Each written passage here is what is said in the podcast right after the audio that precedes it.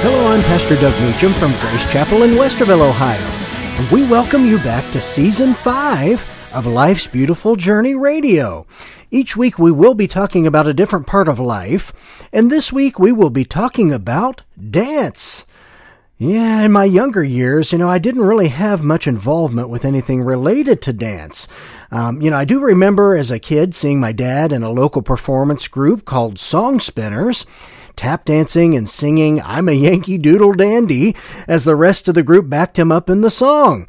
And he looked good, dressed in red, white, and blue, like James Cagney back in the 1942 movie by the same name. Uh, but I also remember, of course, seeing dancers as part of the shows at amusement parks like Kings Island, Cedar Point, or Walt Disney World. But, you know, I never really did much with it beyond that. My first memory of having any interest in dancing at all was when I was in junior high school and uh, breakdancing had just come onto the scene. The movie Breakin', in fact, came out and we all thought we could learn the style, I guess. I learned how to do the wave and the moonwalk and the worm and several spin moves I th- almost learned how to do. But, uh, you know, being a musician, I had some rhythm and so I was able to move to the beat, at least the way a dancer should should. And I found out the hard way, though, that trying to do the worm on the floor with thin parachute pants on was not recommended. After each dance, I would have to step aside for a few moments to recover from the pain. you know, around junior high, we also started having school dances, and I had asked a girl to go with me to the eighth grade dance, and she turned me down, saying she was just going to go on her own but then she ended up dancing with another guy the whole night. We were there. I felt a little betrayed. Oh, the cruelty of young infatuation, I guess.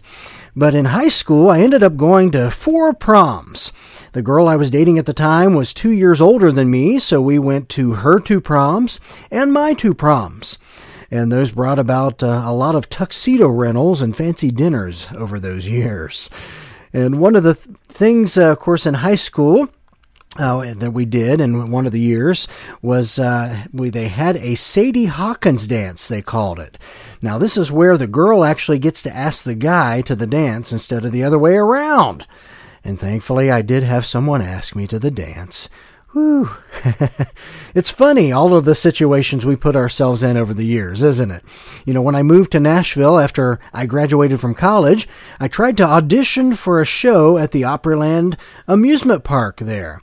And of course, it's now closed, but uh, it was a big thing back then. And uh, the only thing was, they wanted me to not only be able to sing, which I did a lot of, but also dance. Oh boy.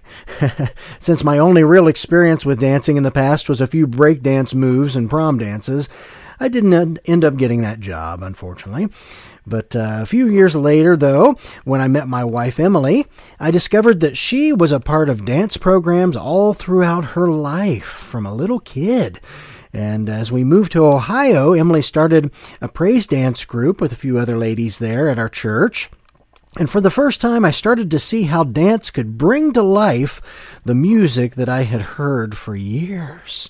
Songs like The King is Coming and We Shall Behold Him were raised to a new level as they were acted out through movement and dance.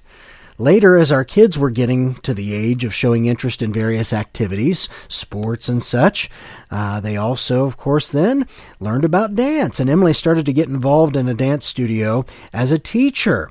Both my daughter and son took part in uh, learning to dance at a young age there in those classes.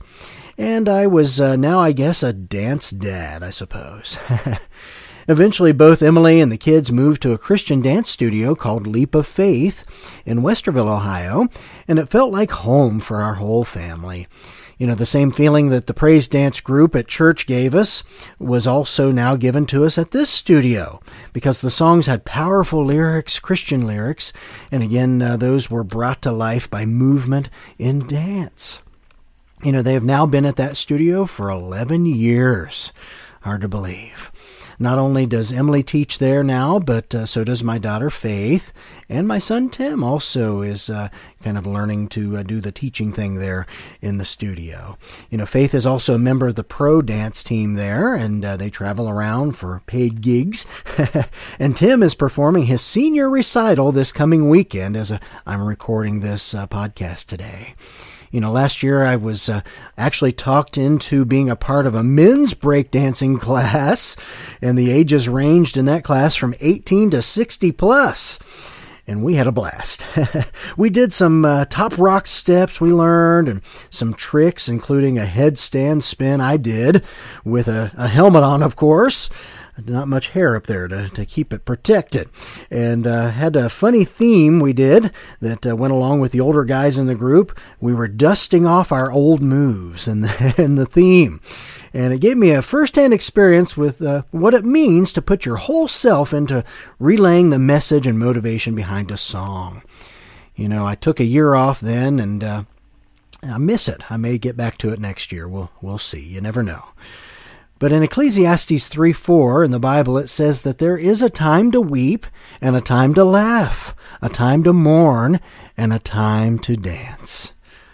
2 Samuel 6 14 and 15 also uh, says that uh, wearing a linen ephod, David was dancing before the Lord with all his might, while he and all Israel were bringing up the ark of the Lord with shouts and the sound of trumpets.